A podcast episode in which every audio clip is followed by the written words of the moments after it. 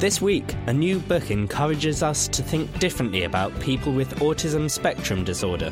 It could be that having a diversity of human cognitive styles will prove to be humanity's saving grace. Plus, plankton's surprising role in our clouds. This is the Nature Podcast for September 10th, 2015. I'm Adam Levy. And I'm Geoff Marsh. Towards the end of the 18th century, in a South London district called Clapham, a curious man takes a solitary walk. He begins late at night and sticks to the middle of the road in a careful bid to avoid interaction with anyone else. He takes the same route every night for 25 years. During the day, he makes some of the greatest scientific breakthroughs of his time. He was the first to accurately measure the density of the Earth and the first to decipher the composition of water, but he's uncredited for most of it because he always shunned the spotlight. This man is Henry Cavendish, and he's been retrospectively diagnosed with Asperger's syndrome, a type of autism. It was unheard of in the 18th century, but diagnosed at higher rates than ever today. There are many on the autism spectrum who, like Henry Cavendish, shape the world around us, and we as a society should appreciate their value and help them flourish. That's according to Steve Silberman in his recently published book Neurotribes. I started off by asking Steve when autism became known to psychiatry. In the 1930s, in the late 1930s, Hans Asperger in Vienna discovered what we now call the autism spectrum. He saw autism as a very broad and inclusive condition with diverse and colorful manifestations that ranged from children who couldn't speak to chatty professors of astronomy. Unfortunately, his work was buried after World War II by the man who would go on to become the world's leading authority on autism, Leo Kanner, an American child psychiatrist. Kanner's view was that autism was a very, very rare form of what he called infantile psychosis. But because he was the world's leading authority, and because he got the credit for discovering autism, even though Asperger had discovered it before him, his view prevailed for decades. And it's not just academic, is it? These squabbles over um, diagnosis. What impact do these discussions have on the lives of autistic people? That's the thing. Uh, in the case of Kanner and Asperger, it was not just a struggle for who gets the credit for discovering autism, because they had such radically different views of what autism is.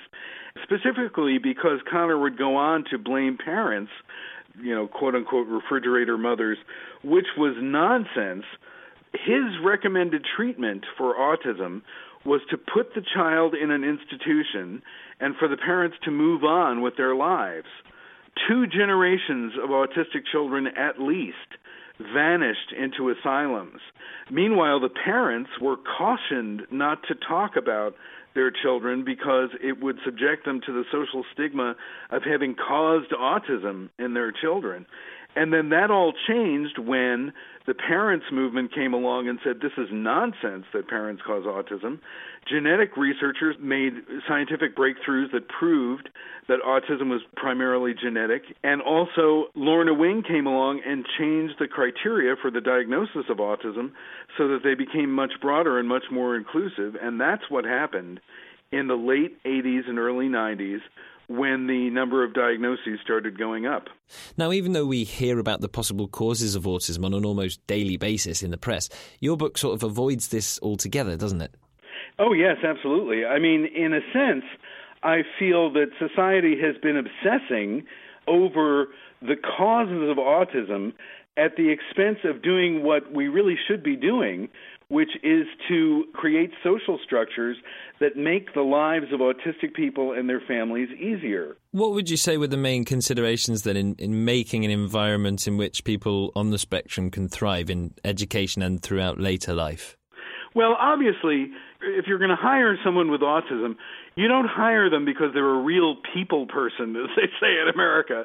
You hire them because they're incredibly good at what they do and incredibly focused. And so we have to look at how we hire people and to get beyond the notion that the only valuable employer is one who is charming and a, a quote unquote good team player. What was kind of heartening in the book was that a lot of autistic people now, in the dawn of the, the internet and you know more awareness of the condition, they've become activists themselves and they almost speaking on their own behalf for a lot of these issues. Yes, exactly. Autistic people have created communities online that have allowed them to share details about their lives and realize that they have common struggles and common challenges and that they can help each other and that they're also angry, understandably so, by how they have been mistreated and marginalized and excluded and bullied. So uh, now groups like the Autistic Self Advocacy Network are taking control of things like having a voice in public policy formulation, and they contributed to the delineation of the criteria for autism diagnosis in the DSM 5. There are events like Autscape, uh, which happens in Europe. I've, in fact, I believe Autscape is happening now, which is an event that is run by autistic people for autistic people. Embrace the neurodiversity. That's another term that came up a lot in your book. Exactly, yeah. And neurodiversity is not, you know, some people say, well, it's, you know, it's just a political position or something. It's not. It's it's a living fact, like biodiversity in a rainforest. And like biodiversity, neurodiversity may contribute to resilience and vigor in human society over long periods of time as we face changing conditions in the world like global warming. So it could be that having a diversity of human cognitive styles will prove to be humanity's saving grace as we deal with the challenges that are coming up in the 21st century. That was Steve Silberman, and his book Neurotribes is out now. And if you'd like to listen to a more in depth conversation, there's a podcast extra of this interview available now where you found this one. Coming up in the news chat, how to protect your data from quantum hackers. Or quackers? As they're not known. But first, it's time for the research highlights with Noah Baker. Researchers at the LHC may have found a chink in the armour of the Standard Model, physicists' go to theory to explain the workings of the universe. What they discovered, you cry? Well, B meson particles can decay into particles called muons and taus. The standard model says these decays should happen equally often if you take into account mass. But experiments are showing a tiny difference. This may not seem like a big deal, and the results are still pretty uncertain, but if they hold out, this could overhaul theoretical physics as we know it, and pave the way to finally understanding dark matter and dark energy. Check out the full paper in Physical Review Letters. Scientists have uncovered a new species of giant virus, and when I say new, I mean 30,000 years old. The virus was found frozen in permafrost and uses double stranded DNA to store its genome. Giant viruses are big enough to be seen with a normal light microscope. This one's about 500 nanometers across. The researchers reckon that megaviruses like these probably aren't all that rare, and that mining and drilling in the Arctic might one day unleash one that's capable of infecting humans. Chilling thought. The study is in the Proceedings of the National Academy of Sciences.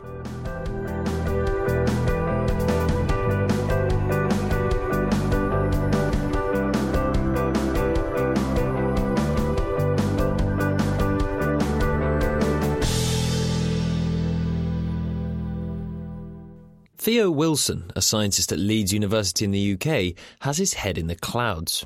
And no, that's not an insult, it's just that clouds are all he thinks about. My favourite type of cloud is cirrus, because it's all ice, you know, much more interesting. Ah, yes, specifically, he's into ice clouds. Clouds are made up of water droplets, ice crystals, or a mixture of the two, and ice, it turns out, is very important to a cloud's behaviour. It affects how long they exist, what sorts of weather they spew out, how much heat they trap to the Earth, and how much sunlight they bounce back into space. Put all this together, and understanding how ice forms in clouds is crucial for making climate change projections. You might think that cloud ice just forms when water droplets fall below zero degrees, but that's not the full story. Ice crystals often need a kickstart from airborne particles, like dust from the Sahara, for example. But in polar and remote regions, these particles are largely missing from the atmosphere, Yet something's helping the clouds to make ice in these watery, remote places. Theo and his team had a theory about where these particles might be coming from. Here's Theo. commonly, clouds can exist as liquid below the freezing point of zero degrees. So cloud droplets are able to supercool, and in fact, cloud droplets can cool down to minus 38 in the absence of any ice nucleating particles that will help nucleate the ice crystal. So, what sorts of factors do climate modelers take into account then when they're trying to predict when and where these ice clouds form? Well, currently, because our level of understanding of cloud microphysics uh, is, is relatively poor, it's very difficult to represent that in a climate model. So currently, they have to make quite broad parameterizations about the freezing of clouds. And we're trying to learn more about the fundamentals of ice formation in clouds. Okay, but one thing that you look for then is these particles floating around in the atmosphere that, that sort of raise the temperature at which these water droplets can form ice crystals. Yeah, that's right. So we call them INPs or ice nucleating particles, and these are particles that can help an ice particle form. And perhaps one of the biggest sources of ice nucleating particles is from the deserts. You, have a huge amount of dust uplifted from places like the Sahara Desert in particular, and we know that is a major source of ice nucleating particles in the atmosphere. But in a nutshell, then you were looking for a marine source of some sort of small particle that would substitute for the sort of dust and things that you find from the land that would form these ice clouds. Yes, we were interested in looking at organic material in the oceans.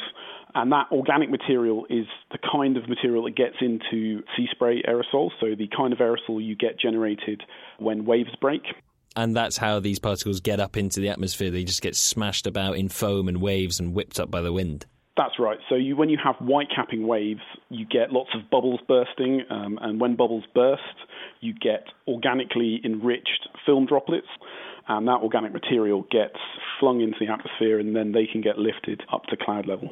But you weren't actually taking reads of the ice clouds themselves in this work, were you? What were you sampling instead? We sample the top layer of the ocean, so it's referred to as the surface microlayer.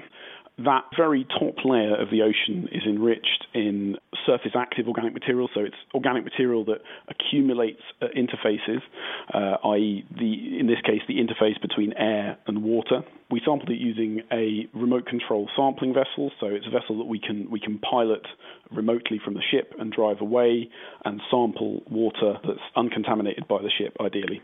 Now, presumably, the water at the surface in these regions is just a real soup of, of organic material. How did you zero in on plankton poo? That's that was the headline of this paper, wasn't it? How did you zero in on that as this ice nucleating factor?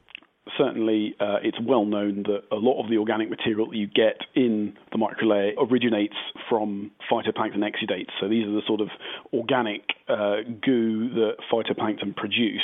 And we did some other analyses on our samples. We found the presence of phytoplankton exudates. And we also performed some laboratory experiments where we separated phytoplankton exudates from the phytoplankton themselves. Uh, and we found that the exudate material was still active at nucleating ice, so it was able to help ice crystals form.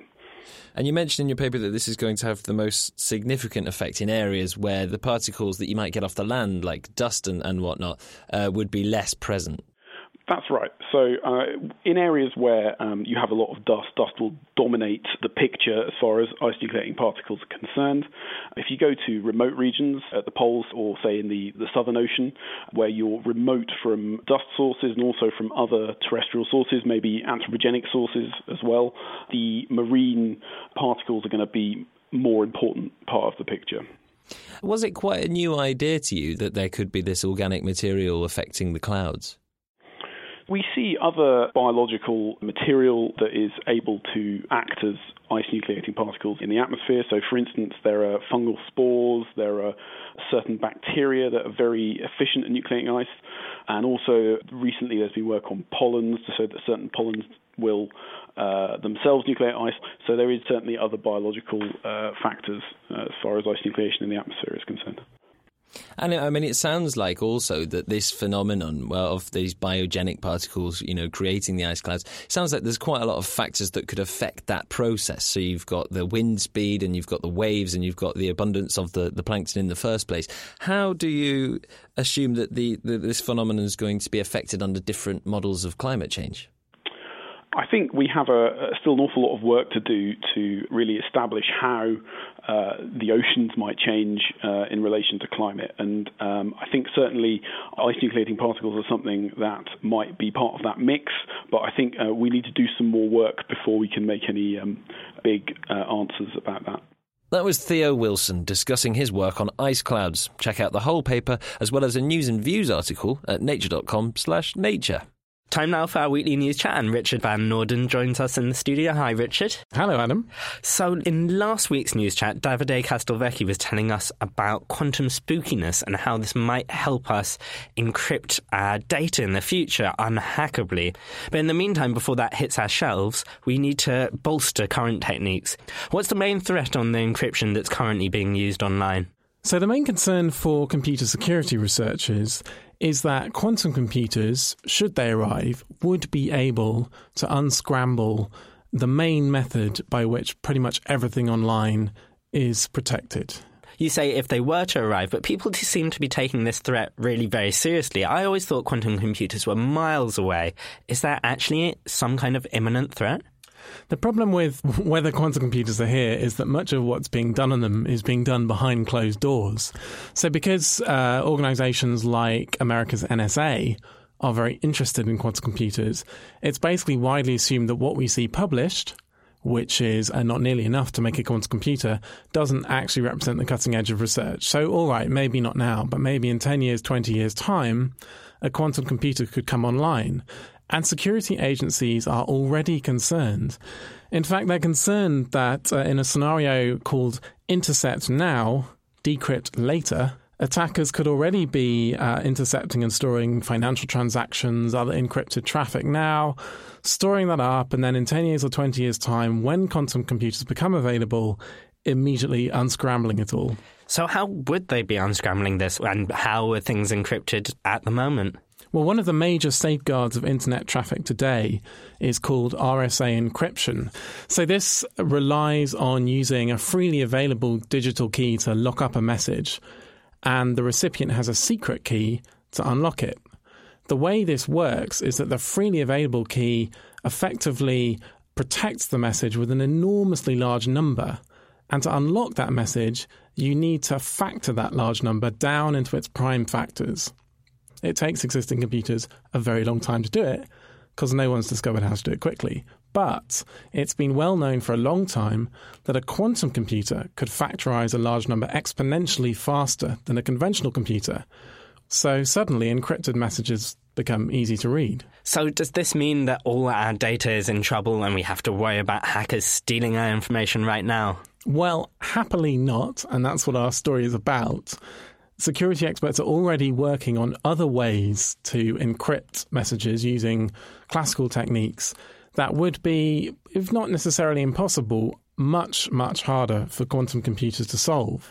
So I'll I'll run through a few of them if you want to hear about them. Sure, yeah. Well, one is called lattice-based cryptography. So the public key is uh, a sort of grid like collection of points in a very high dimensional mathematical space. So, one way to send a secret message is to hide it at a certain distance from a point in this imaginary lattice of different mathematical dimensions. But this is a very hard problem for a computer to solve, conventional or quantum. Another one is called McEliece encryption, and that hides a message by first representing the message as the solution to a very simple linear algebra problem.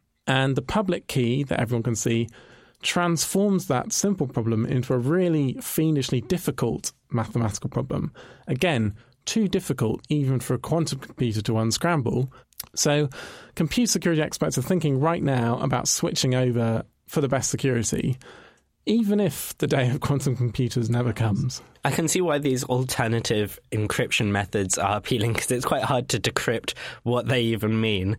Um, and in other news, there's been somewhat of a different call on researchers to work on a somewhat different project. This is our second story this week. It's a conference in London where volunteer editors at Wikipedia are trying to reach out to scientists to get them to make some edits to the online encyclopedia. Scientists are actually a little bit wary of it. I mean, partly because you could go on and put some expert sentence in, and anyone else can come in and just undo your edit, regardless of their expertise. So, in a kind of um, getting to know you meeting in London, uh, some volunteer editors at the website uh, are reaching out to scientists to say, please help us and please bridge the gap between this online public encyclopedia and and the research community. It seems quite surprising to me that researchers don't love editing Wikipedia as it is. It seems to really appeal to someone who's quite obsessive, quite into getting the true facts out there. Why is it that there aren't more researchers on Wikipedia in the first place? I think one of the problems, and this is according to Martin Poulter, who has uh, organised the meeting, he's at the University of Oxford's Bodleian Library. Uh, and he says there's just a cultural barrier. People think, I'm too busy, I'm doing my research. Why am I going to go back and forth on this Wikipedia page arguing with someone I don't even know about whether this sentence says the right thing. And in fact, this isn't just a problem for scientists. The number of people editing Wikipedia has actually been falling for some time. So Wikipedia itself is desperately trying to reach out, and that's why it's trying to get scientists to come in because they have so much expertise. And as you say, they are ultra pedants. They do worry about getting the data right. And what approaches have there already been to get scientists to commit their time? Well, one computer scientist, Duncan Hull at the University of Manchester, had a very clever approach. He is playing on scientists' egos. He persuaded the Royal Society to take on a Wikipedian in residence to fix the biographies of Royal Society fellows so he thinks that getting that information on Wikipedia, first of all, makes those scientists, the Royal Society Fellows, realize that people are reading about them on Wikipedia. But also, Hull thinks if they find out they have an accurate biography of them and their work, that could change their view about Wikipedia as a way of communicating information to the wider public. There's another sort of interesting idea, uh, a project called PFAM and RFAM, which are databases of protein and RNA families. And they're hosted by the EBI, European Bioinformatics Institute, but open to editing by anyone through Wikipedia. And effectively, the database's entries for, say, a protein family reflect what's on that family's Wikipedia page. And if you make a change on Wikipedia, it's drawn into the main database. Now, Alex Bateman, who's at the EBI, says there's been 90,000 edits to these articles. He co founded them in the 2000s. Um, and from articles on some protein of just a few sentences long, some entries have grown to be encyclopedic. Richard, you work in a job where you're effectively paid to be pedantic in some circumstances. Have you ever edited or even created a Wikipedia article? I have to admit here, I've never made a single edit to any Wikipedia page. Great, thanks a lot for joining us, Richard. For all the latest science news, head on down to nature.com forward slash news. And that's it for this week. But if you need even more science multimedia, make sure you subscribe to the Nature video channel on YouTube. We're chuffed to have just hit 100,000 subscribers. And to celebrate, Noah Baker's made a beautiful trailer. Watch it at youtube.com forward slash nature video channel. Thanks for listening. I'm Geoff Marsh. And I'm Adam Levy.